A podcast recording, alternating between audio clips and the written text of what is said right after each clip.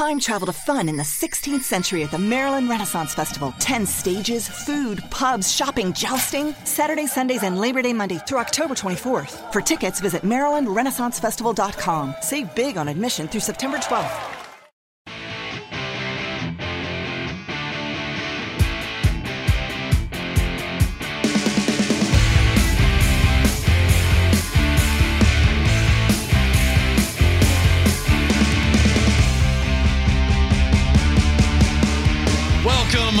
Welcome, welcome to After the Bell. I am still Corey Graves, and we have got a good one for you today, folks. SummerSlam season in full swing, but we are not looking forward. We are looking to the past. We have got big things in store for you. And while I'd much rather have Steve Harvey co hosting After the Bell alongside me, instead I present to you the Oates to my Hall the voice of NXT, Vic Joseph. Vic, what's the good word, my friend? Well, at least you're sticking with people from Cleveland, which I do appreciate that, Graves. But I am very excited for today. We're going back talking about one of my favorite events of all time. And also, we have some delicious treats. Delicious treats indeed. If you listened mm. last week, we gave you a homework assignment. If you didn't listen last week, it's okay. There's still time to get caught up. Hop onto Peacock, look up SummerSlam 1992, one of the greatest pay-per-view events in the history of sports entertainment. And if you if you did do your homework, this conversation is going to make a lot more sense to you. If not, maybe it will inspire you to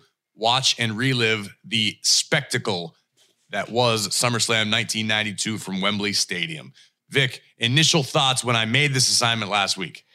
I was pretty pumped for it. You know, you go back, you think about Summer Slams, and a lot of them, you know, jump off the map for different specific moments. But one for a lot of us that are around our age in the 30s are always those early 90 esque Summer Slams, you know, and so 92 always stood out to me. I was really pumped for it. It also gave me a good excuse to pop on a 92 pay per view and watch it with uh, friends and those that are around me, and also eat these delicious candies, which really was the whole premises of the whole thing, anyways. Was are, are you to, clearly dying to talk about the candy? Yeah, I am. I keep looking at them too. Last week there was a mild debate that we engaged in about the best underrated candy bars. So we, being the crew all chipped in, bought ourselves a litany of quote unquote underrated candy bars. And I mean, when I say underrated, let's let's give the parameters here, Vic. Not Reese's cups, right. not Snickers, not right. Hershey's bars, not any of the ones that first come to mind. I'm talking not about the Skittles, second tier, the B plus kids. players, if you will, yeah, of the candy of world. It. Yeah. So so we all went out and stocked up, and we will be enjoying and continuing that debate as we break down all things SummerSlam 1992. But before we get there, Vic, this year's SummerSlam, Allegiant Stadium, a few weeks out, the card beginning to take shape. As of right now, it appears we will have John Cena versus Roman Reigns and Goldberg versus the almighty Bobby Lashley. This thing's looking really big in a hurry.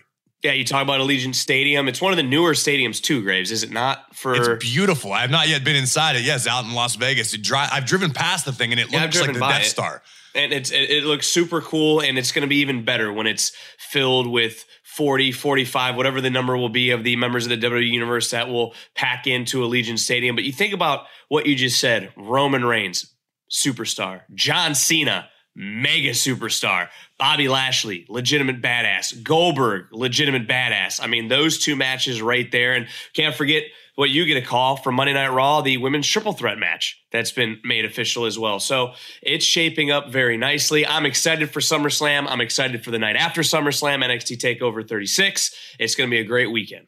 This year, all roads lead to Las Vegas, but this week here on ATB, we are taking you back across the pond, Wembley Stadium, London, England, to help us navigate this journey because this is a massive undertaking. You may recognize their voices, their faces from right here on After the Bell. They are a production crew that keep Vic and I in line and make sure we don't screw up too bad.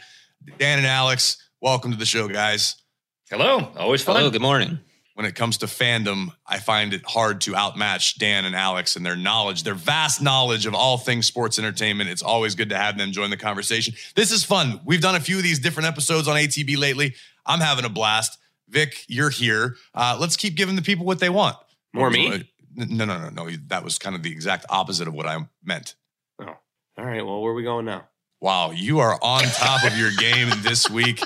Thanks, Vic, for your addition to the show. Look, let's not waste any more time. You know what we're talking about. This this took place. What's what's happening right now? Oh, wow. We're gonna go old school. We're gonna do it out of a stereo too. Let's talk about SummerSlam '90. That wasn't a stereo. that was your cell phone. I know, but I it sounded real phone. bad, and it had to go through like five different waves, so it kind of sounded like a stereo. This thing is going off the rails in a hurry. It was Can we talk- What? I was gonna say, can we talk about the show now? Yeah. yeah. Vic shows up, What? doesn't want to talk about anything in pre-production, and as soon as we actually start making the show, all Vic wants to do is play songs on his cell phone. That's good. That's real professional, Vic. That's what Yeah, I was here for. Yeah. Give me prop gags, I'm still trying stuff. to figure out what the hell you're here for. August 29th, 1992, Wembley Stadium in London. It was the first major WWE pay per view to take place outside of North America. And we still talk about it to this day, all these years later, because from start to finish, one of the most epic cards in WWE history. We all watched it this past week. We hope you did too. I want to start out at the very top. As soon as I hit play on my Peacock machine, the ICOPRO commercial.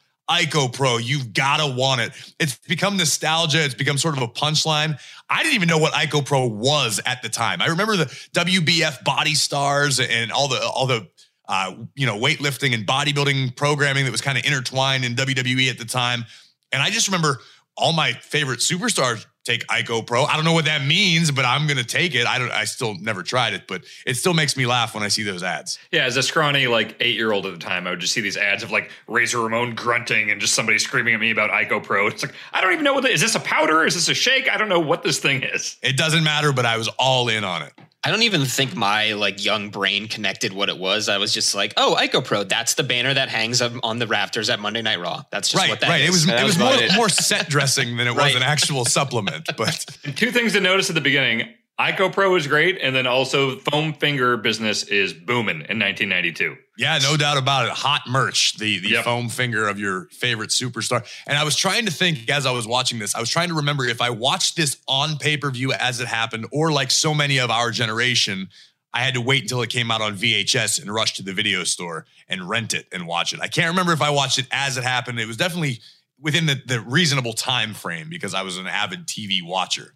I was definitely VHS. I do remember that. I was definitely the VHS. Coliseum 21 down the street is where we had to get all of our wrestling VHS tapes. So I didn't have the pay per view, but definitely that VHS, and it was rented weekend after weekend after weekend. I started watching in 93 and I got obsessed immediately. And so I remember going to Video Library in Kansas and just being like, all right, WrestleMania 9, SummerSlam 92. Got to figure out like how we got to this point and seeing all these weird things like, oh, why is Razor Ramon a bad guy here? I'm used to him being just the super nice guy in 1993. So definitely VHS for me as well. Uh, I remember my uncle Scott had this pay per view ordered, so we went over to his. My dad and I went over to his house to watch it in the basement as it aired. May or may not have been an illegal set top box, but that's not that's not really the point here. Uh, but yeah, this was. I think this honestly was the first pay per view event as a child that I actually ever saw. Uh, believe it or not. So your commentary team for the event, Vincent Kennedy McMahon himself, alongside Bobby the Brain Heenan. And what stands out to me, and it's very important as the event progresses, is Vince continues to use the phrase pageantry and spectacle. And this lived up to it.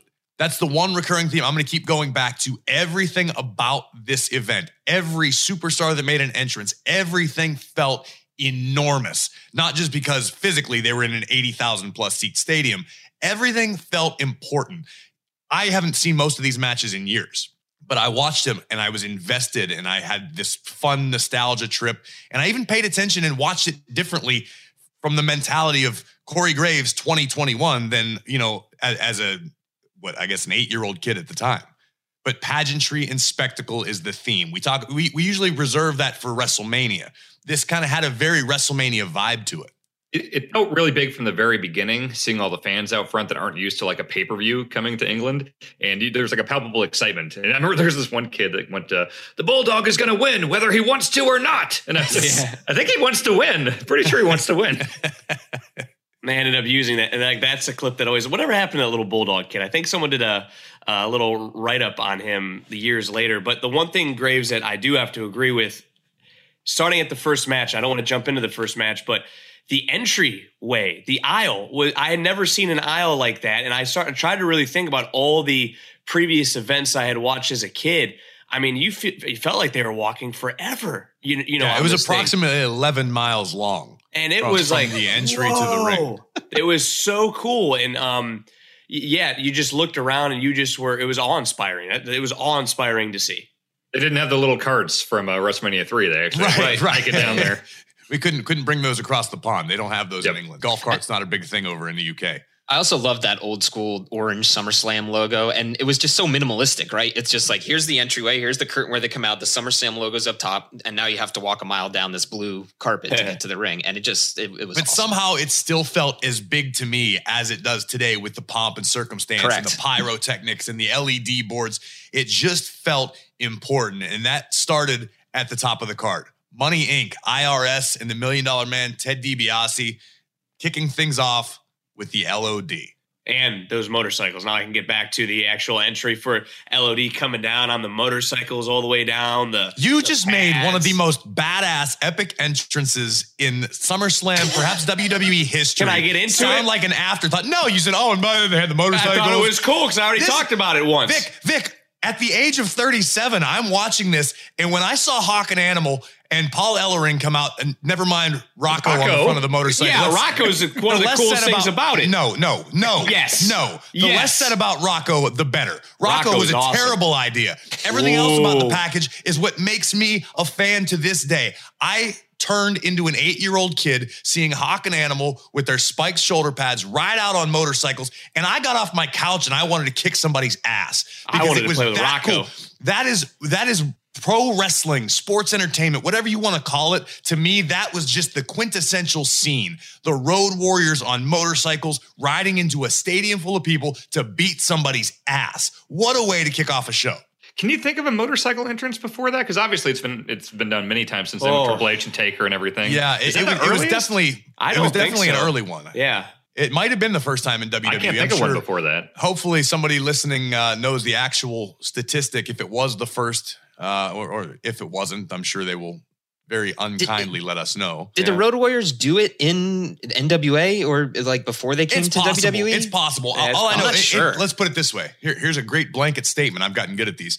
To the best of my memory, it There was it the is. first time that I recall seeing anybody enter a pro wrestling match on a motorcycle. Can't argue that. Oh, Can't argue with that one. It's your memory. And going back to the Road Warriors previous to their time in WWE, they're you know they were always so well known for that Black Sabbath Iron Man entrance music, Mhm. but.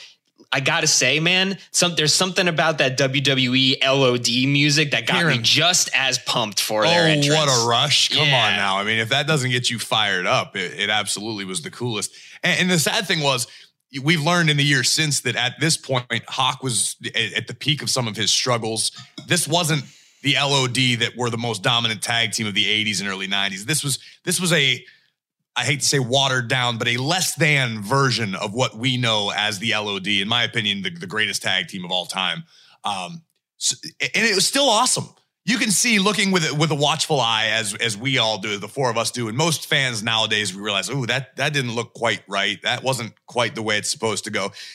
It's kind of a shame, but it also to me speaks to the talent of all four guys involved in the match and just the, the energy and the, the crowd and how it was a perfect storm. And even though it may not have been the best in ring match of the LOD or Money Inc.'s careers, it was still an awesome way to kick off the night. And They still had the important. presence. They had the look. You know, all of that was still there, part of the package. Yeah, and that's important too, man, because we always talk about it eh, for any show. How are you going to start the show? You got to get the crowd on their feet, ready to go. And, you know, all joking aside, when Legion of Doom comes out on the motorcycles, I mean, that crowd was ready. They were ready to explode for SummerSlam. And they were invested in that matchup. And that match went what? 12, 13, 14, 15 minutes. But the the audience was into everything and it was so well done too because i remember sitting back watching it just the other day thinking oh well, oh no they got me even once or twice it was just so well done and then you start thinking about who's in the match LOD Ellering, those are Hall of Famers. Ted DiBiase is a Hall of Famer. Jimmy Hart on the outside is a Hall of Famer. You saw all these Hall of Famers. We didn't even know it at the time. I thought it was so cool. And it was looking back for me thinking about all those, all that talent that was in the ring at that time, and we had no idea. It jumped out to me since this is the first match on the pay per view event and it would carry out throughout the night. The pace of everything. Everything was much slower. Every match had a lot more time. But then I started thinking at this time, we only did three or four pay per views a year. Great. SummerSlam was one of the four. So you had months of television to tell the stories leading up to these matchups. Whereas now I know a lot of people, myself included, go, man, I'd really like to just save that, let that take some time and play out. But the, the business has changed. The way people have consumed these, these events has changed drastically. But to me, it was really cool that the pacing, everything mattered. Every match, even the matches I didn't remember took place, or the backstory, they felt big. Also, Heenan is on fire this entire show. Oh my God. Oh. God, yeah. There's a call he makes in this opening tag match where uh, Money Inc. does something where they don't tag or whatever, and Vince calls him out, and Heenan goes, "Well, if you're close enough, you don't really have to tag. It's fine." That's not how that works. no, dude, Heenan. Uh, I I'm glad you brought up Heenan, Dan, because there are multiple moments in this entire event where I you just realize just how great he was at playing that like that that contrarian bad guy commentator Mhm. and one that he does in this match and then he does it again in the tag team title match later on in the show is he is constantly if if if money inc hits a hits a big move and that puts you know hawker animal down he is constantly going well that's it Call, ring the bell now. Match is over. Like he's always calling for the match before it's even close to being over, and it just yeah, that's it. It's over. That's done. And No and it just adds so much to that like wanting to hate Money Inc., which is what you're supposed to do. You know. Yeah, he's the greatest of all time. No argument there. Heenan was on fire all night. After the LOD and Money Inc. kick things off, here's a sleeper hit of the summer. Oh, geez. Well, maybe four people will agree with that. Uh, I completely forgot this match happened. Virgil versus Nails. Now, hear me out. This is this is what's this was my takeaway from this. The reaction that Virgil got was legit. I re- and so it, it made me, you know, get a little introspective and think. I had a Virgil action figure. I very likely cheered for Virgil as a child. And now it's 2021 and, and Virgil, you know, has become sort of an internet meme and a punchline from time to time. All he wants to talk about is Olive Garden and, and he's a caricature of himself. But give the man some credit. When Virgil made his entrance in Wembley Stadium, that place seemed to be rocking pretty good. Well, also don't forget the promo where he's shadow boxing and says he's too legit to quit. That's true. That is true. Very MC timely, Hammer Virgil. shout out. Oh my God. I, I, to that same point, I was of the age, I remember too legit to quit. MC Hammer was the coolest guy on the planet. So now MC Hammer says it and Virgil says it. Virgil is basically like me because we both like MC Hammer. Virgil is now my dude. That's how that stuff worked to me when I was a kid. You know, and how you most spell, of us. you know how you spell man? V I R G I L. That's my favorite Virgil promo right. that he ever that he Nah. ever cut. Now, on the other side of the ring, I uh, I am finding it a little more difficult to be complimentary about anything that had to do with nails. Right? I remember Nails showing up as the the uh, someone from Big Boss Man's past, and as an eight year old kid, it seems believable. Yeah, this guy's still ticked off that Boss Man mistreated him or whatever. But watching Nails, I'm just trying to find any bright spot. The dude couldn't move. The dude didn't even look cool. He looked like somebody's big great uncle who just got out of the clink. It, just wasn't. I, I was just looking, going, hmm. I don't see anywhere, any way that this should have been a great thing. Well, the one bright spot is another Heenan line where he says Nails only went to prison because he was buying his mother flowers and forgot to pay the parking ticket, and so he went to jail. That was the one part of this match I liked. So, so you didn't have a nails action figure growing up. Oh, I did have a Nails action figure. Oh, I, I think I did. I'm 99% sure it still exists. My I brother think- probably has it. I think you're giving it too much credit. It honestly looked more like a like a prison Halloween costume than Yeah, really an actual, was. Right. actual prisoner. Hey, go to Party City, get his gear, and then come back to it. Yeah. Dude, his his Department of Corrections and number on the back was that was Sharpie. It had to be Sharpie, right? Mr. Sacco level. Yeah. Right. Yeah, yeah, but yeah, what a what a uh, what a whiff that turned out to be. Uh, the match was terrible. The ending was not good. It was the ugliest the excuse for a sleeper hold that was not a sleeper hold. I, I I don't know. It just All right, be real with me. Did you laugh? No, no. Honest to God, once my my brain went, wow, Virgil was kind of legitimately a star here for a minute. That was the end. Everything was downhill after I made that realization. Was What was coming going on with the ref in that match, dude? Like Nails was ch- legitimately choking him the entire time and never got thrown out. Like what was going on there? Referee's discretion, you know, Yeah, different, referee's different, era, discretion. different era. Terrible. Was this coming off of Virgil, uh, you know, splitting up with the Million Dollar Man and feuding with him? Because I think they had that Mania match, didn't they? Yeah, it must have been. It must have Yep. been right after that. Yeah. But yeah, Virgil had a little bit of steam. It was just kind of fun because, again, in this day and age, the, the internet wrestling community in particular is not exactly kind to old Virgil, and he's sort of leaned into his his sort of absurdities. But it, you got to give a little credit where it's due, man. The guy actually had a, had a little bit of steam and had a little bit of a run going there for a while.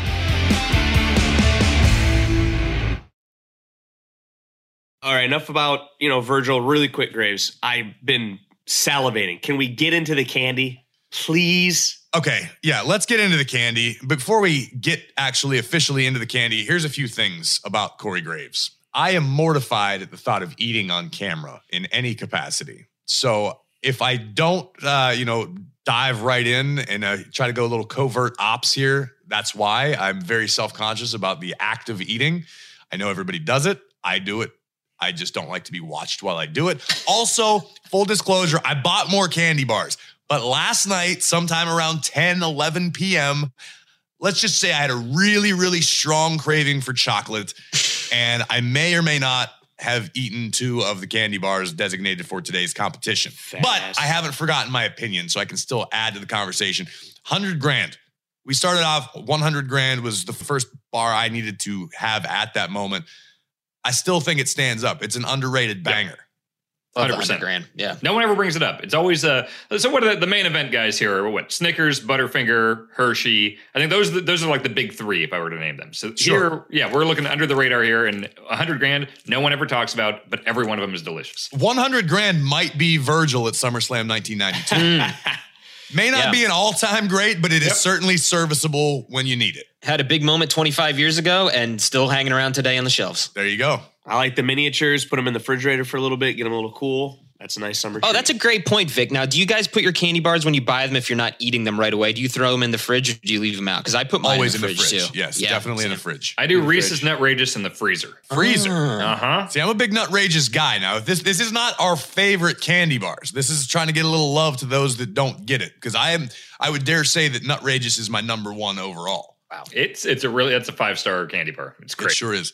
Nutrageous and uh, Turner's Iced Tea, which is a Pittsburgh thing. It's like an institution. Whew, got me through high school. Gets me through the day till this very day. What am I kidding?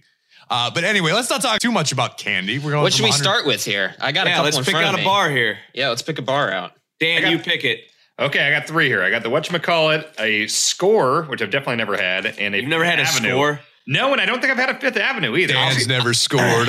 Oh, good lord. We were having a nice time, guys. My goodness. Dan, I'm going to tell you, I think his Skor is better than a Heath bar. Okay. Really? Okay, but what's the difference? There is no difference. I just think because it's not the Heath bar that it's better. So, full disclosure, while I do have a Skor bar still in my hand right now because I accidentally bought two of them last night, Yeah, I accidentally. My ass accidentally. Chubs. I wow, you're body shaming me on a podcast. Whatever. wow, tremendous. Anyway, I did the same thing. I've eaten Skors before. My better half, my significant other, has never partaken in a Skor. She just outright said it's not as good as a Heath bar. I said, well, try it. She took one bite and said, yep, not as good as a Heath bar. They're literally the same. It's the same thing. The It's same it's exact crisp thing. butter toffee, which I believe, yeah, Heath is, is very toffee heavy, correct? Yes, it is toffee. It's toffee covered in chocolate. Period. That's all it is. Very simple. Beautiful in its simplicity. Check out a Skor bar. Is that what whatever we're starting with? Yeah, That's Sounds what like we're it. starting with. it's so good. Alex is already chewing it. Here we yeah, go. it's amazing. There we I love Skor. I've had this a million times. Uh, now, while everybody is And also, full chomping in, disclosure, I bought extra candy just for myself over here. Oh, this is good. there we go. See, Dan, Oh, it's yeah. an underrated banger, man. It's you know what's solid. even you know what's even weirder? Hershey also makes Heath, so they literally have two of the same exact candy bar. Really? Yes. See, I didn't realize that. I actually had this discussion last night. I, I said it's a Coke or Pepsi sort of thing. Are you a Heath guy or a Skor guy? I didn't realize they were made by the same company. I accidentally had like 70% of the bar break off in my mouth at one time, so I'm working through it right now. No, what I like Really to do with the what I like to do with Skors, I like to chew off the top layer You're a weird guy, Vic. and then I just it. eat the toffee. Oh, so good. That's very, very strange. But while you're weirding the rest of us out, Oh let's my talk about what came up. Stop it. This is what I was afraid of. I'm gonna have to What? listen to Vic make love sounds to his candy bar while I'm trying to talk about SummerSlam 1992. Don't love shame me with my candy. I'm just shaming you in general. You just Oh body shamed me. gosh. This is so good. This is going to be a nightmare for our editors, Vic. You realize that? It's Yes, your I fault. do. All right, well, blame Let's me. talk about what happened next. My favorite match, I think, on the card, something I completely had forgotten about. Shawn Michaels versus the model Rick Martel with sensational Sherri ringside. This was so different because even to this day, you very rarely see quote unquote bad guy versus bad guy. Shawn Michaels was not beloved yet. He was sort of finding himself, really coming into his own as a singles competitor. No one liked the model Rick Martel, who, by the way, might be, in my opinion, one of the most underrated superstars that never really had a great run in WWE. Oh my I'm God. He was so around glad for a you long said time. that. Yeah, the yes, I am a model pin is So good. Excellent. Arrogance in the in Great. the atomizer, 100%. the, The mud old school spray. perfume pump. Yeah, Bow tie, yes. You know, Graves, one time you asked me on the show who's in the Hall of Fame that isn't in there. Rick Martel is probably my pick. well, there you go. To be honest, Rick, and this this was the match. And I'm sorry, I, I just jumped in on you. This was the match I looked forward to for the entire to rewatch. Was this one right here? Villain Really? versus villain. Sensational Sherri's allegiance sort of in question. And the stipulation was that both men promised not to punch each other in the face. Oh, it was great. Amazing.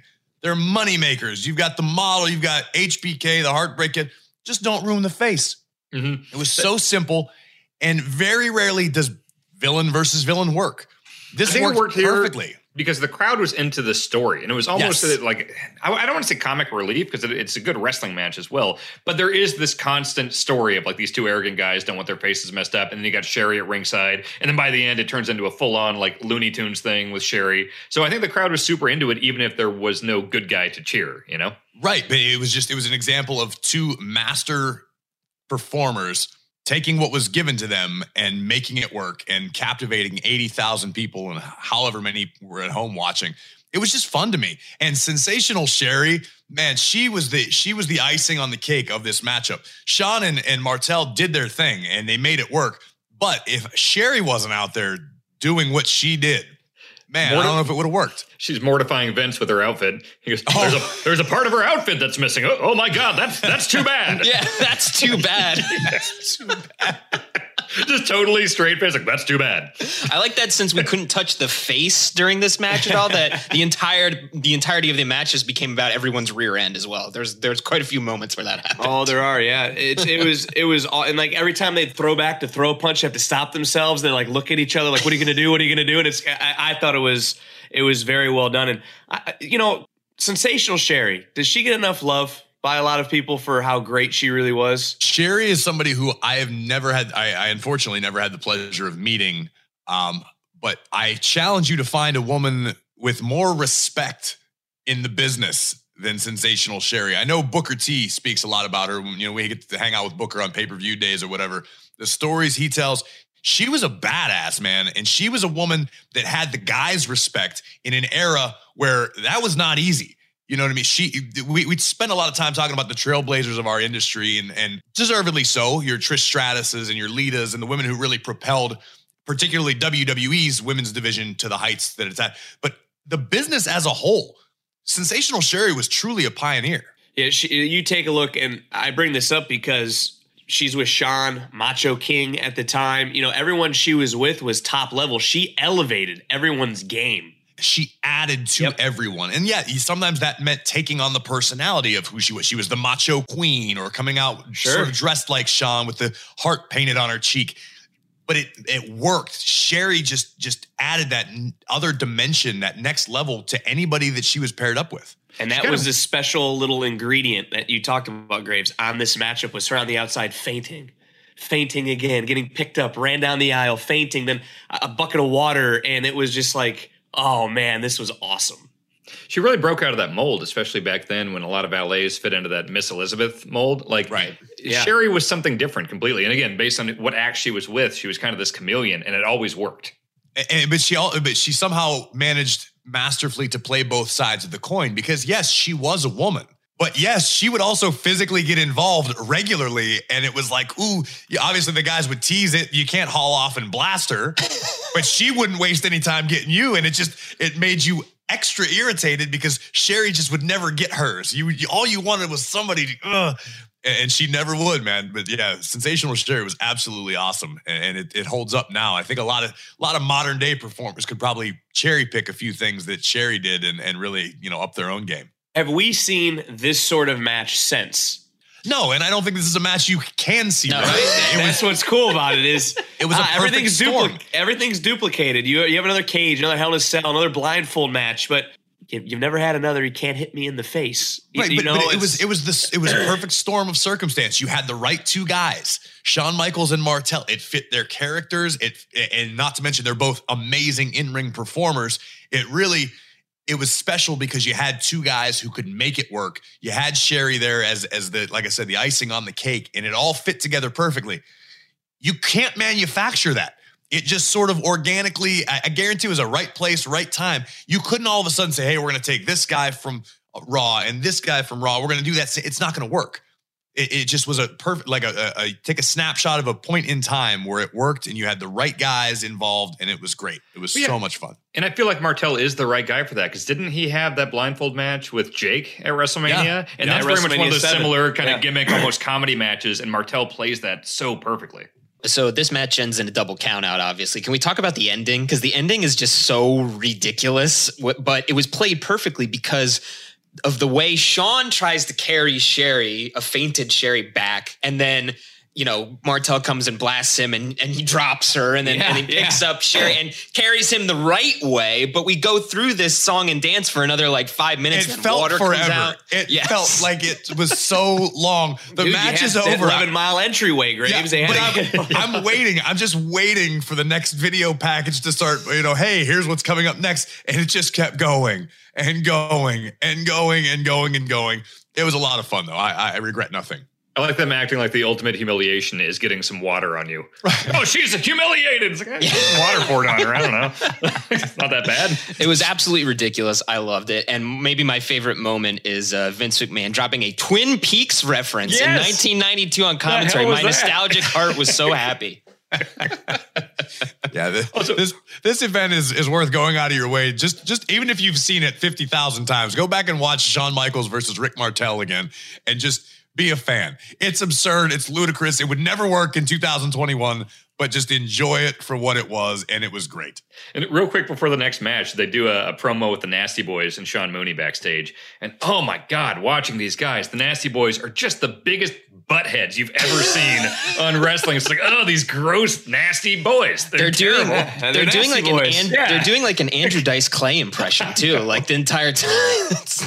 They just suck. I- there are very few superstars throughout history that I can at least find some bright spot when I talk about.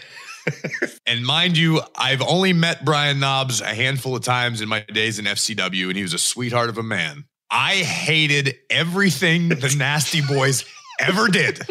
There is not a match that I can go back and go, oh, that was really Nasty Boys versus Road Warriors when with the motorcycle helmet. I just always vehemently despised the Nasty Boys, whether it be in WWE, WCW. To this day, there's not one thing I want to watch about them on my TV. And I apologize. I've heard great stories. I know a lot of people have a Yeah. ton of amazing stories about the Nasty Boys, and, and I take that back. I did I did meet Jerry Sags briefly. Great guys, super nice human beings, but just for me, I just could never ever stand them. Should we move to another candy bar? Hey Vic, I got an idea. Why don't you talk for a second so I can eat candy? It's your we show. also we also kind of hit a hit a bit of a lull in the show here in these next two, two matches. you so this is a good time. you to- kinda- I, I will say this about the previous match, the Shawn uh, Rick Martel match, and this is looking through the entire card now, as Graves kind of talked about earlier with the uh, 2021 version of ourselves. It ends in a double countout, which there's another match that ends in a countout. And then there's still another match later that ends in a disqualification. So I think if this card was done today, there would be a lot more finishes on some of these matches. You'd have you'd have decisive victors in these. So the one negative, I guess, if we're just trying to throw some loops into it, is I wish there would have been a, a definitive winner in the Martel Shawn Michaels match because I don't remember them going back and continuing this rivalry after this. To me, it just ended right here. Uh, obviously, I don't have the Wrestle Challenge and the other VHSs and WWE Superstars and everything that came out, but the next big pay per view would have been Survivor Series, and I, and I don't think it continues because of the bad guy, bad guy persona. So Shawn would win the Intercontinental Championship Over from Davey Boy Yep. uh, on Saturday night's main event, you know, in October. So that's you know a few months later. Um, but really, the story was about Shawn and Sherri. It wasn't about Rick. You know what I mean? So the the story of this kind of relationship deteriorating over if Shawn actually really liked Sherri or if he liked himself more would play out through the end of the year, really. But yeah, it would. Rick was kind of out, of this after he, this. he was match. pushed to the side. So I Yeah. wish we would have had a definitive winner looking through the card with that new sense of 2021 on. But as a child, as a kid, as a fan of the industry, I thought it was so cool, which moved us into the very next match, which was the first championship match of the night, Graves. the tag team titles on the line. And Alex, you mentioned that we were about to enter a bit of a lull, and I'm going to disagree with you. Dun. I'm going to Well- disagree with you because this is You're right. Actually, this is yes. this is something else that looking at this event differently as today's Corey Graves with what I know and what I appreciate and what I love about the business now versus being an eight year old child. As a kid, I despised Earthquake worse than the Nasty Boys because Earthquake, my first memory of him was him attacking Hulk Hogan. And as a little Hulkamaniac, that was just an unforgivable sin. So I just more or less wrote off Earthquake. I didn't like the natural disasters. I didn't even really have an opinion on Typhoon because he was tugboat, and I remember kind of liking tugboat, but I didn't really feel strongly about one way or another.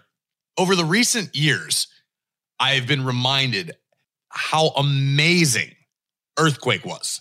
John Tenta was one of the best big men this business has ever seen. He didn't look particularly cool. He had the receding hairline, sort of skullet hairdo. He he wasn't impressive looking from a physical standpoint. I didn't I didn't realize when I was a kid that he was like six foot seven or six foot eight, and he you know had a sumo background.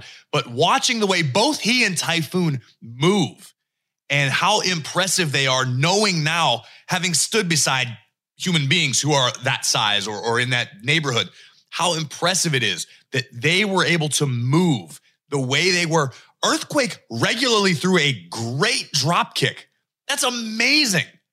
Absolutely amazing. I think he's a very underappreciated performer, and I'm glad you brought that up because was something I was going to touch on. Because I do remember too, as, as you brought up Earthquake and taking on Hulk Hogan and, and the matches that they had, and he just came out in a blue singlet, and then later on they put Earthquake on it, and his music wasn't you know great, and his finisher was devastating. But when you watch him and you think back now, you and I always talk about the big man, the, the, the bringing the big man back. Earthquake was a very underappreciated big man by all of us during his time. I feel like whenever you talk about the big man that can move, uh, the go-to is always Bam Bam. But I really do think that Tenta should have been in this conversation too. I agree. And, and, and I think Tenta was bigger than Bam Bam. Yeah, and wasn't it crazy too that like Tenta was around during the the hottest period of the industry in the Attitude Era under a mask, and I don't think they ever acknowledged that Golga was Earthquake. Right. No, Right. no, they never did. Yeah, it's a good point. Wow, that's really a good point. Yeah, it, it was uh, definitely an under underappreciated gem in the in the annals of WWE history. It was, was Earthquake, or even in WCW, the Shark, or whatever you opt to call him. Big John Tenta, man, the dude was unbelievable. But on the other side of the ring, a team that I, I to this day remember vividly, and I couldn't tell you why. I loved the Beverly Brothers. Oh, I For love what them. reason? Yeah, I don't know. And I'm watching this match and I'm going, I don't even know what they're supposed to be. And they've got the genius with them, and I can't stand him. hell of a poem at the top there. the brothers Beverly. Blake, Beau and Blake Bre- Beverly in the purple from Shaker Heights, Ohio. The music, I don't know, and I. You, I could sit here for three hours and not come up with one valid reason as to what it was about those guys that I liked, but I thought they were cool for some reason. Watching this may have taken a little bit of shine off of the Beverly Brothers for me, but at the t- I remember as a kid being like, "Wow, these guys are pretty cool."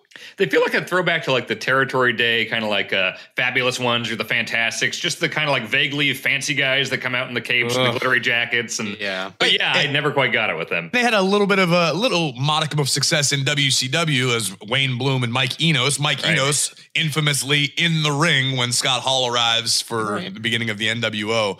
Um, not a lot of great Beverly Brothers matches to, you know, draw from. Well, this match was great if you're a big fan of smushing based offense. A lot of two big guys just kind of smashing you.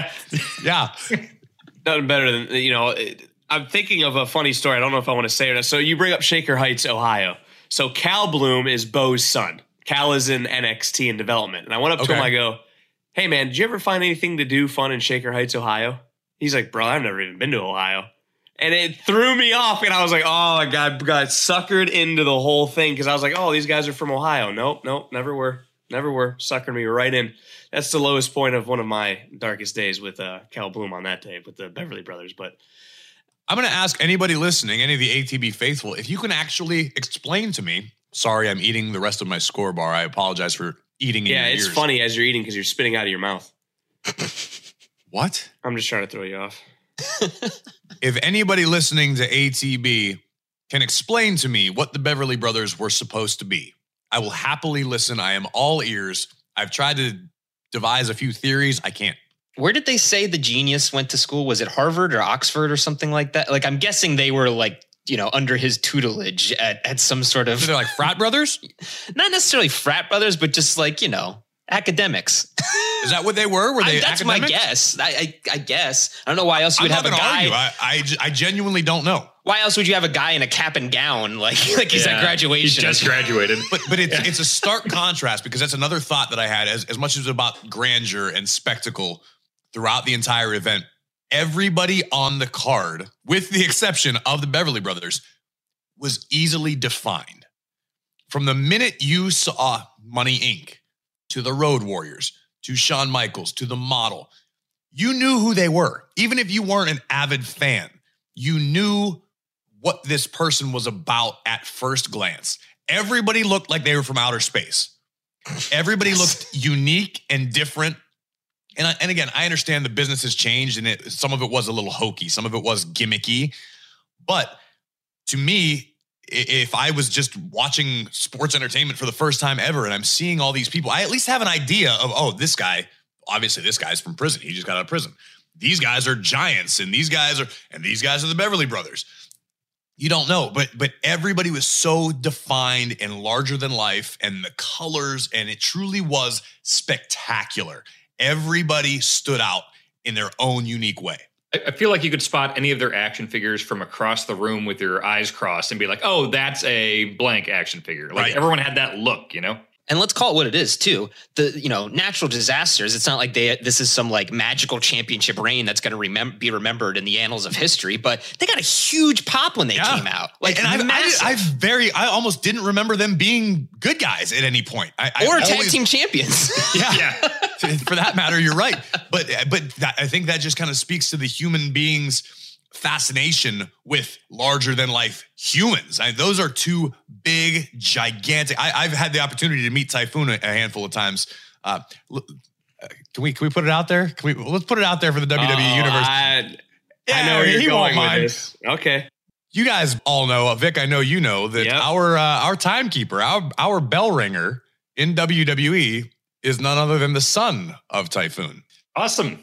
Our our good friend Berkeley. Shout out to Berkeley. I think he listens once in a while. If nothing else, those will get him ribbed mercilessly. Absolutely.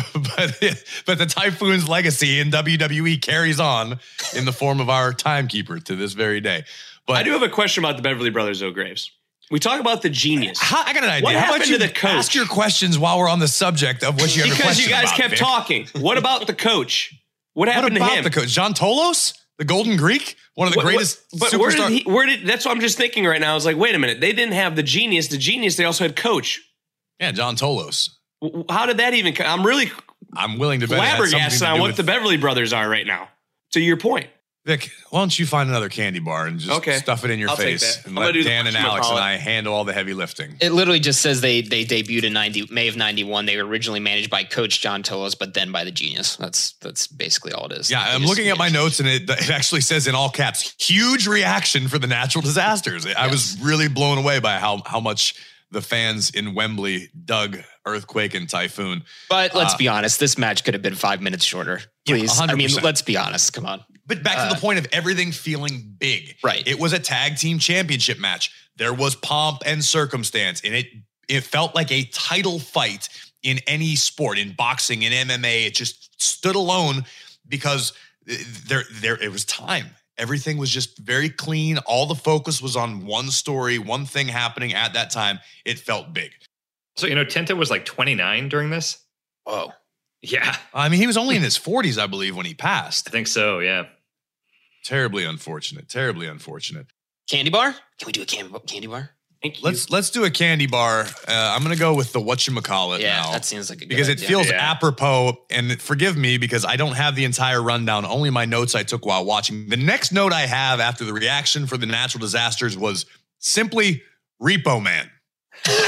Well, Why was he always sneaking around? He wasn't a spy. like you don't have to sneak in to take someone's car if you're repossessing it. Before we dive into Repo Man, uh, right after the natural disasters and the Beverly Brothers, we were backstage with Gene Okerlund interviewing the Bushwhackers, who cut a promo on I still do not know what to this day. Does anybody have any idea what they were talking about? No, but I was laughing the entire time. It's they so can just absurd. yell nonsense and just gesticulate wildly, and I will just be laughing the entire time. Has there ever been anyone in history who made a 180 character change like the Bushwhackers?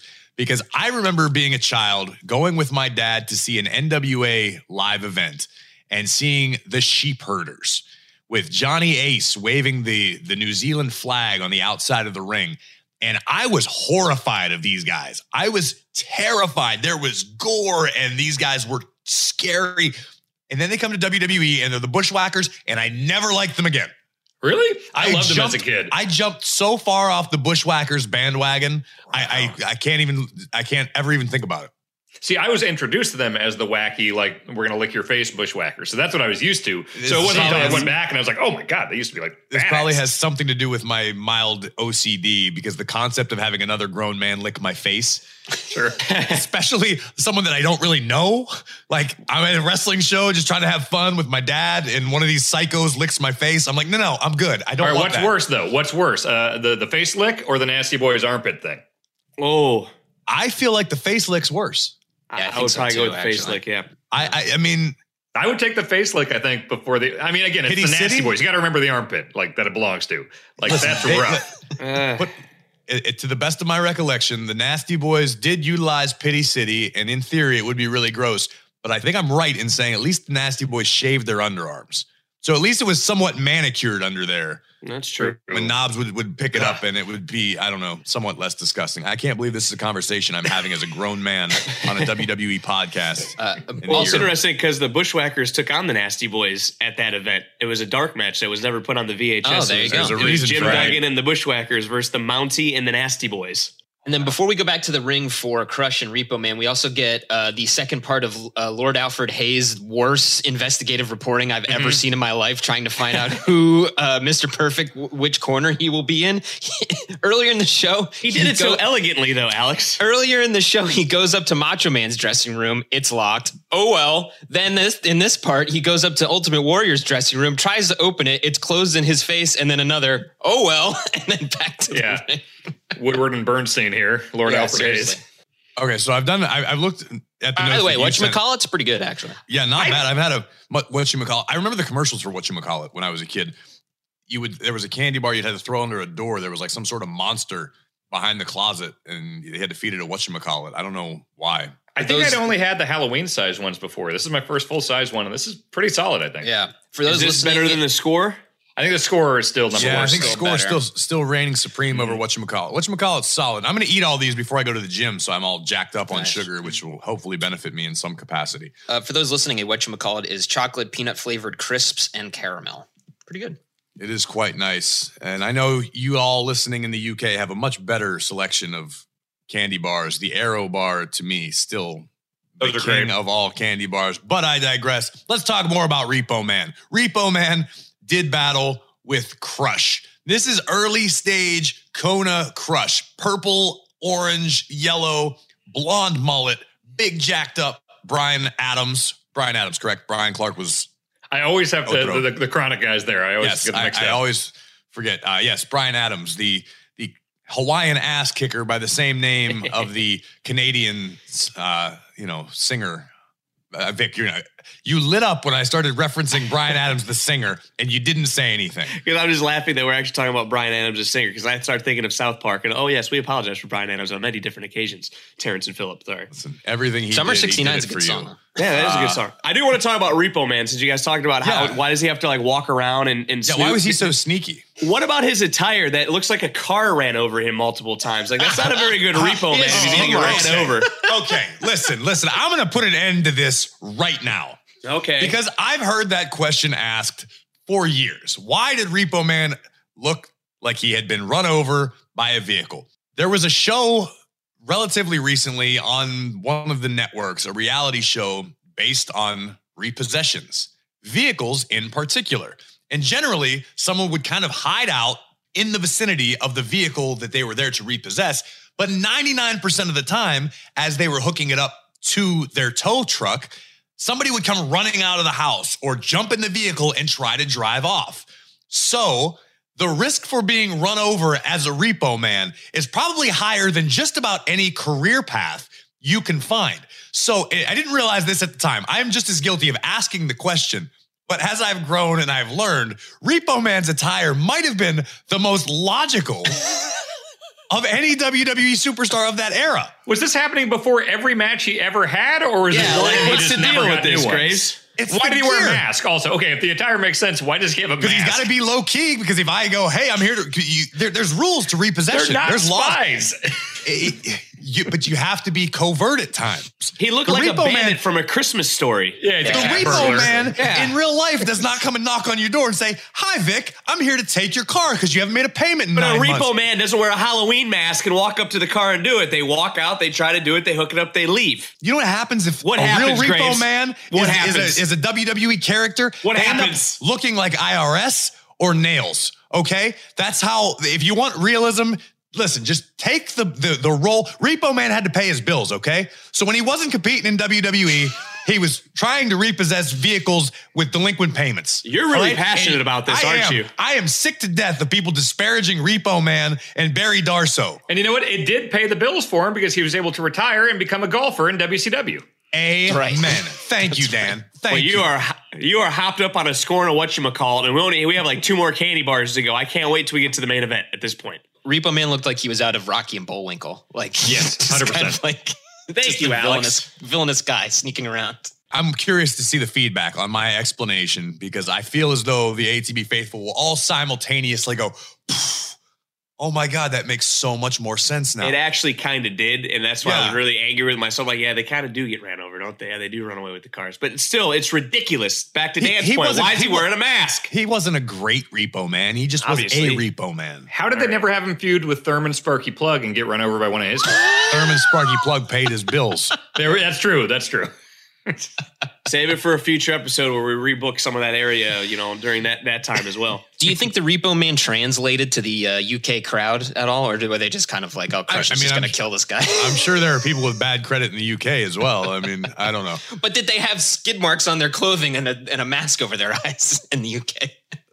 Listen, it all makes sense now. Just, just, just, just. Alex, I'm glad we're on the same page here. Accept Thank you. my justification of Repo Man's outfit, and the world will be a better place for it. Okay. It was in the UK. The, the tire tracks would have been on the left side. Correct. Yes.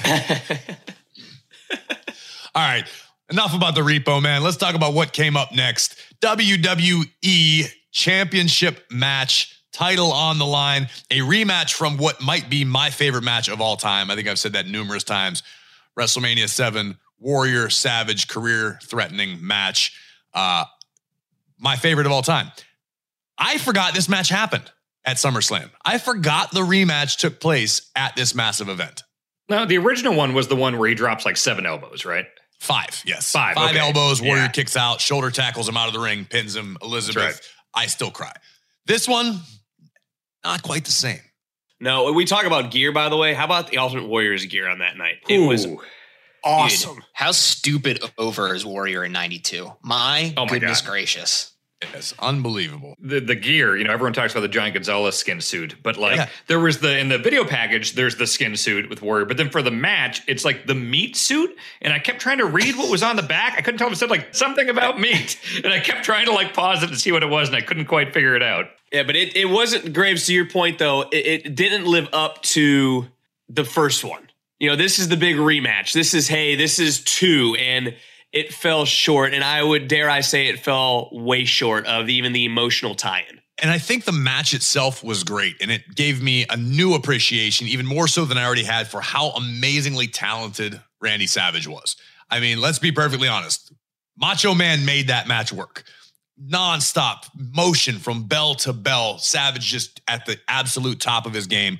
Warrior held up his end of the stick. To me, there was just too much nonsense happening. You've got the sub story about uh, Mr. Perfect and Ric Flair and whose side is who on and who's going to betray who. And it just to me added this. There was too much. It was too much.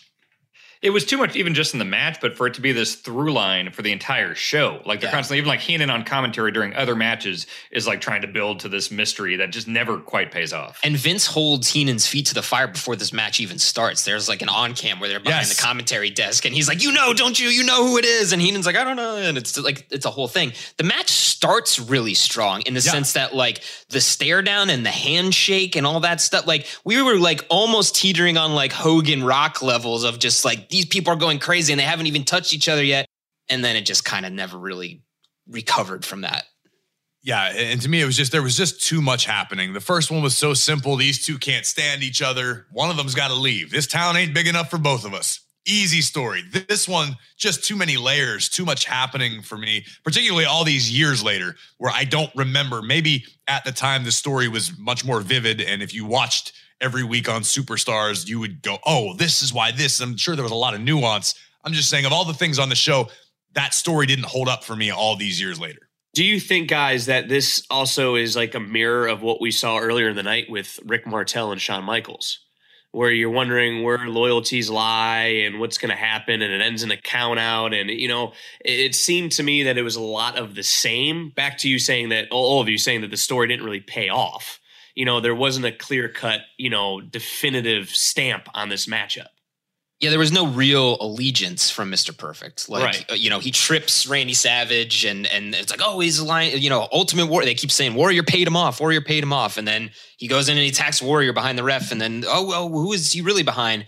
You know, and then the match is over, and then you get this this backstage with with uh, Mr. Perfect and Ric Flair, and you still kind of really don't know. They keep talking about a plan B, and this was always the plan B, and Flair was the one who should have had the title shot, not Ultimate Warrior, and you just kind of leaving. You're just kind of left scratching your head a little bit.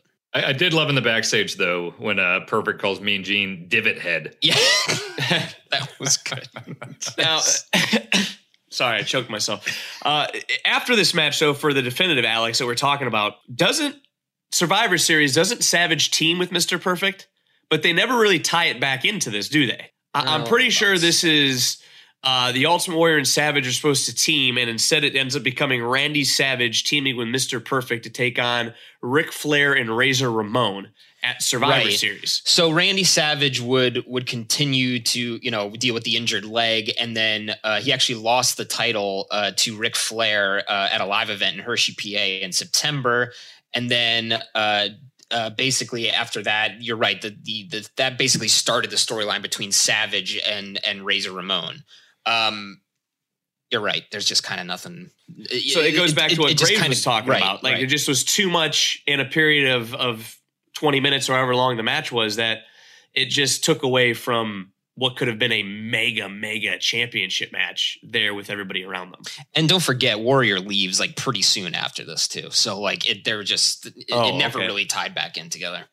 Well, from Warrior and Savage for the WWE Championship to the emergence of the Dead Man, The Undertaker, one on one with the Ugandan giant Kamala. Is Kamala one of the greatest gimmicks of all time? Yes, hands down, 100%. awesome. I think just the ability to strike fear. eh, granted, you, you would never hold up this day and age, but that Kim Chee or whomever was pulling the reins at the time had found this this savage warrior in the depths of the jungle and brought him to WWE to just wreak havoc on everybody. Really, really cool. Like, and, and he's another one. Kamala's another one that I didn't appreciate until now.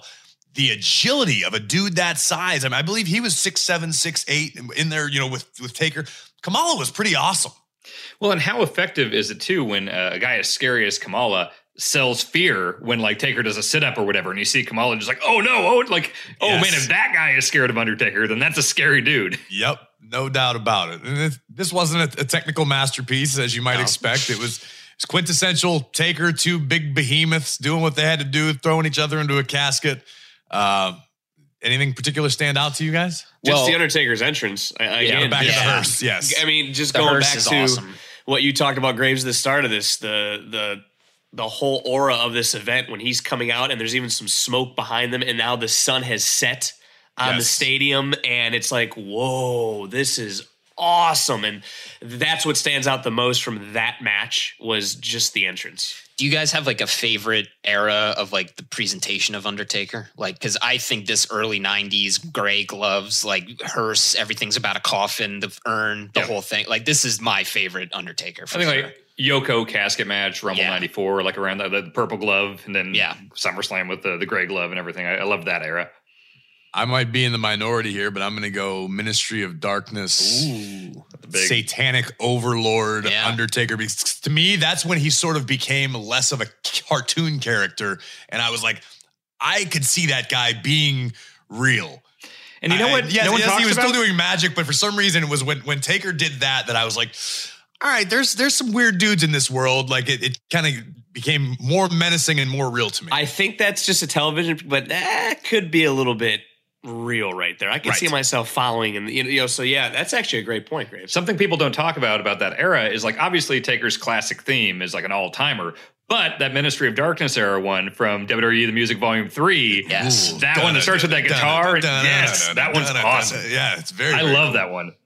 Uh, the I, I think something that spoke to just like what they had in Undertaker at this point in time was you could they were showing aerial shots of the hearse coming down the aisle, and if you looked deep in the crowd, you could see fans sprinting from the from the alleyways, coming from like where the concessions were, sprinting back to their seats because they wanted to catch a glimpse of Undertaker coming to the ring. And it was like I think in that moment you're just kind of like, whoa, like we really have something here with this phenom, for lack of a better word. Once again, what you just described, Alex, pageantry and spectacle. That's the theme of the night. To me, that was my takeaway. And like I said, the boss said at the beginning of the show, you're in for this. We're witnessing the pageantry and the spectacle.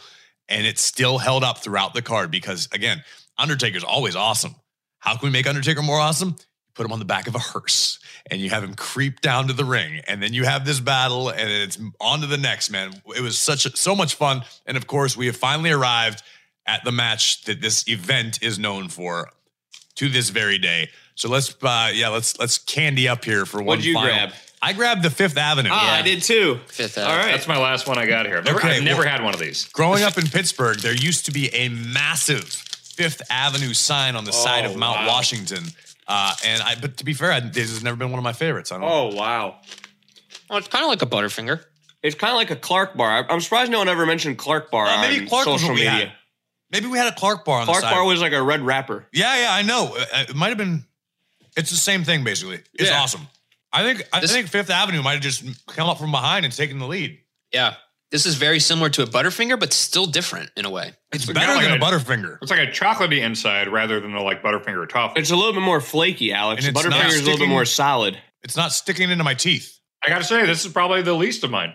Really? Really? Mm-hmm. Really? I'm not a huge chocolate guy, so like I want it to be dressed up with like toffee and other stuff, peanuts. And this feels too chocolatey for me. Wow. All right. All right. This is this is number one for me so far. Wow.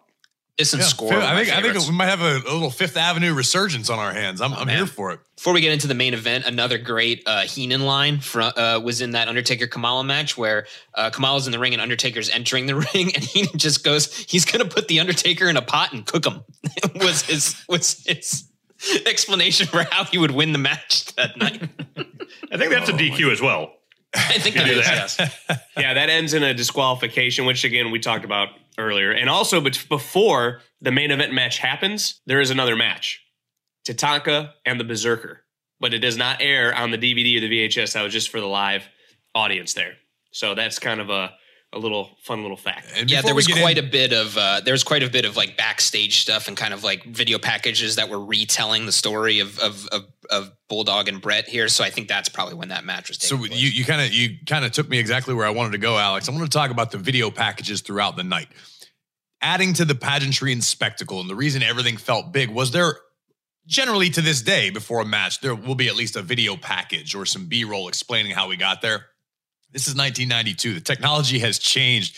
We were watching just full screen clips of what happened on superstars just kind of cobbled together. And there were a few times i'm like oh my god can we just get to the match? The the, the video package prior to savage and warrior felt like it was 23 minutes long and just showed everything that the two of them had ever done. So hats off to our production team for growing and evolving to what it is now. But as we prepared for the main event, to me, the the, the video packages and the backstory is what made this match.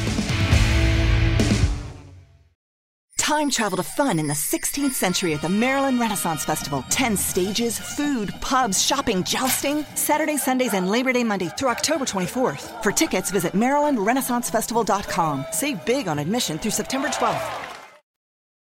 So we come out of the backstory video packages, get the interviews with Bret, with Bulldog, with Diana, who to me was sort of the glue that tied this entire story together, made it all the more legit.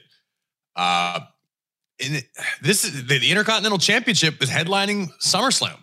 Has it ever happened since? Has the Intercontinental Championship main evented one of the big four main event pay per views? I'm trying to think of like any pay per view. Like Yeah, I'm sure it's happened, but like definitely not big four I can think of. and certainly not at that time. You know what Right. I mean? Like at, at that time, that's huge. I don't, I don't believe so. I think you could throw it in Graves. I'm sure there's been a time because I think we talked about it where it was like Austin and Triple H versus maybe Undertaker and Kane or somebody, and the tag team titles were on the line, and it was also the WWE and the Intercontinental Championship Sure. in a winner take all situation. But the Intercontinental title on its own, I don't recall. Uh, I think it speaks to the to the level that Bret Hart was operating on at that time as the Intercontinental Champion and the work Bret did to make the Intercontinental Championship so relevant again. Obviously, the British Bulldog in London, in Wembley Stadium, the hometown hero. It seems that this was custom made. And man, I hate to use this word when it pertains to anything sports entertainment. This match was perfect. Yeah, I mean, even the the reaction when he comes out, it's up there with like you know the Hart Foundation coming out at Canadian Stampede, just the Mhm. hometown hero thing, and it's just it's so With- so cool to see. By the way, Lennox Lewis waving the flag So for the cool. British Bulldog, and they introduced him as I believe he was just British heavyweight champion at the time. Lennox Lewis wasn't even the world champion yet, and yeah, he was, was like some here. Commonwealth something. yeah, yeah, and I, I remember I didn't remember that at all, and you could see see it on his face. Lennox Lewis is, is a kid at this point, but I'm like, man, what a weird collision of worlds. With Lennox Lewis is waving the flag for the British Bulldog, and then Lennox would go on to be Lennox freaking Lewis. Lewis. And then, of course, Heenan, as great as he is, going, "Wh- wh- "Who is this? Joe Louis?" Like just Yeah. completely crapping all over it. It was uh, awesome. But you got Piper playing with the Highlanders and everything. Like, just what an entrance. It was, By the it was- way, really quick before we get any, any deeper, Sean just came in with a note. Seth Rollins and Dolph Ziggler for the IC title. Extreme Rules 2018 was a, was an IC title main event. So that You know, I was wondering- been the last since Okay. 92. There was that era when, like, you know, Brock had the, the world title for like a long, long period, but didn't do every pay per view necessarily. I thought there might have been one in there. So that makes But sense. early '90s, and and you said Unheard it, of. Graves. Early '90s, like you, Bret did so much good work with the IC title that it could main event a show like this. But also, it had to do with with two things. Two years earlier, you had uh, Warrior versus Hogan main eventing WrestleMania title for title. That really put the IC title in a, in a, on a plane that it, it hadn't been before. And just the hometown guy story of British Bulldog that they were telling here. There's no way that couldn't have main evented because any reaction would not trump what would happen in that match. Right, So right. you you had to put it last. There was no there was no choice. Right, And also and- to give you know Bret so much credit too is that he makes it feel so authentic and so like he seems to care so much. You know, kissing the belt and everything. Like this match means everything to him, his family. Like Bret just had that authenticity about him from the second he came out. And again, it was just it was a perfect storm of everything. You've got Bret Hart, arguably the best in-ring competitor of all time. You've got the British Bulldog, who could more than hold his own. Uh, Bret's spoken about this match in his book, and anytime he's done an interview, I, I believe it is one of, if not Bret's favorite match of his career. There's no justice that I can do it. Just watch the match. If you like sports entertainment, watch the match. It is beautiful. It is storytelling of the highest level. The action is incredible. Bret does what he does, and and I mean, I, I don't think I'm remiss saying leads Davey to the greatest match of Davey's career. The emotion is real. Wembley Stadium is absolutely rocking. I wouldn't for the done entire match. For The the, whole thing. entire match. It, it, it, it was just, it's beautiful. It, it, it maybe not perfect. To me, it is beautiful. And it ties back in Graves to something that we all have talked about since the start of the show time. They were given time, they didn't rush anything. They had an opportunity to create on this blank canvas a masterpiece, and they did. And they didn't do it with flips and, and corkscrew moonsaults and things that didn't matter. Everything meant something in that main event match. Well, and you think it's going to be this simple story of technique versus power, but as the match goes on, like Bulldog is more than holding his own on like the technique end of things too. Yeah, and talk about you know the the simplicity of it and making things mean something. The focal point of like 15 minutes of this 25 minute masterpiece is literally a headlock. That's Yeah. the majority of the middle of this match. Everything about the pacing of this match, the storytelling, it was slow, it was methodical, and it let everybody understand and digest what was happening. The two guys in the ring were telling the story, and the world was watching and listening and feeling what they were doing. It was expertly done, it was magical. And it was two guys that go on to have these careers. And at the end, the moment British Bulldog obviously wins, he holds the title. His only, or at that point, was his trademark victory in the WWE. And Bret has to look at him, and they have that family moment that kind of ties everything back together there and it back to the end of the show, the fireworks and everything that happened. It was absolutely perfect way to close out the night. I have watched this match so many times, but I don't know if you guys find this happening to you too when you watch it back. The the ending still, no matter how many times I see it, the the the three count always kind of takes me by surprise. Like I feel like I don't really like I know it's going to happen just because I've seen it so many times, but it's seemingly in the sequence of events that was happening in the match at that time, it kind of comes out of nowhere for, for a little bit. I love that though. I love it's just that sunset flip, and you see Yep. that moment where Bulldog's like, "Wait a minute, I can just do this." Like it's perfect. And that kind of goes to also, if you think about WrestleMania 10, when Owen beat Bret, kind of the same type of thing happens, Yeah. right?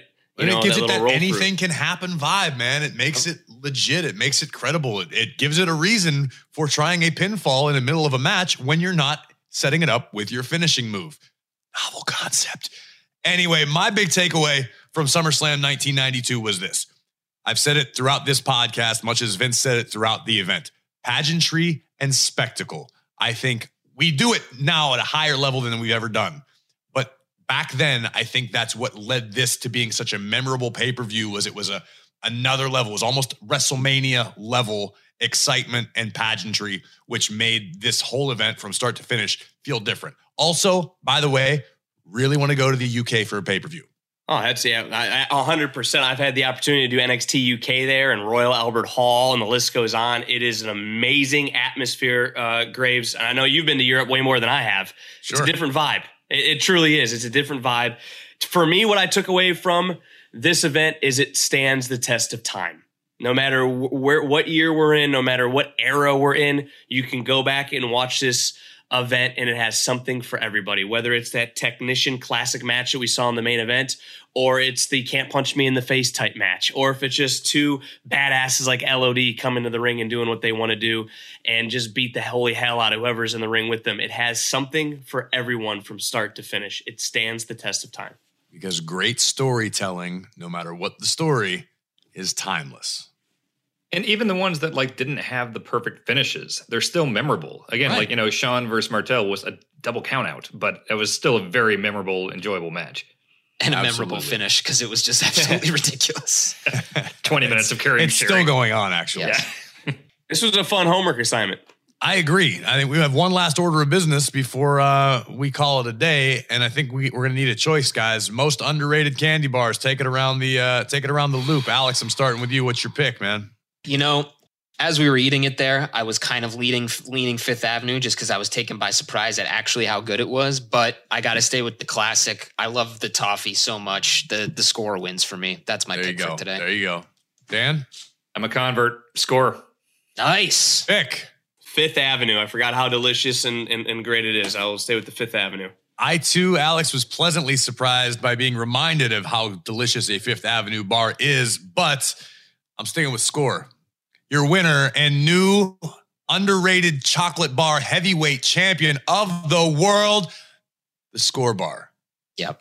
I got You're a welcome. challenge for you, Graves. What, Vic? Go find one of these. This was my special candy that I was able to get. The Abba Zaba.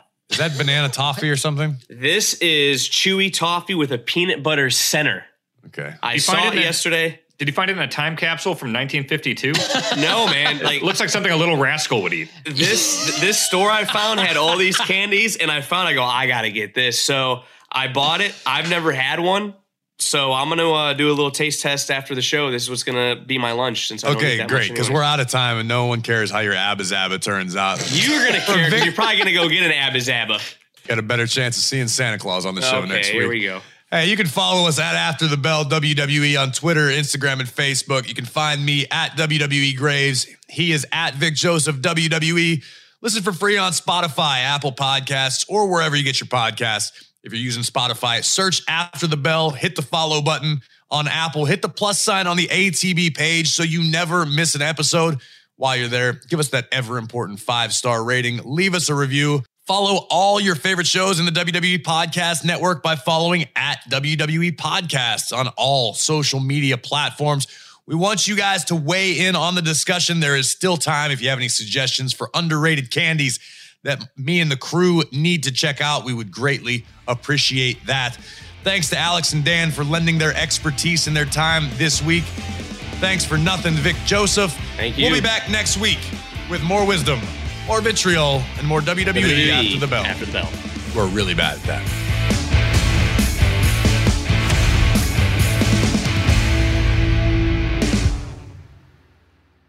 Time travel to fun in the 16th century at the Maryland Renaissance Festival. 10 stages, food, pubs, shopping, jousting. Saturday, Sundays, and Labor Day Monday through October 24th. For tickets, visit MarylandRenaissanceFestival.com. Save big on admission through September 12th.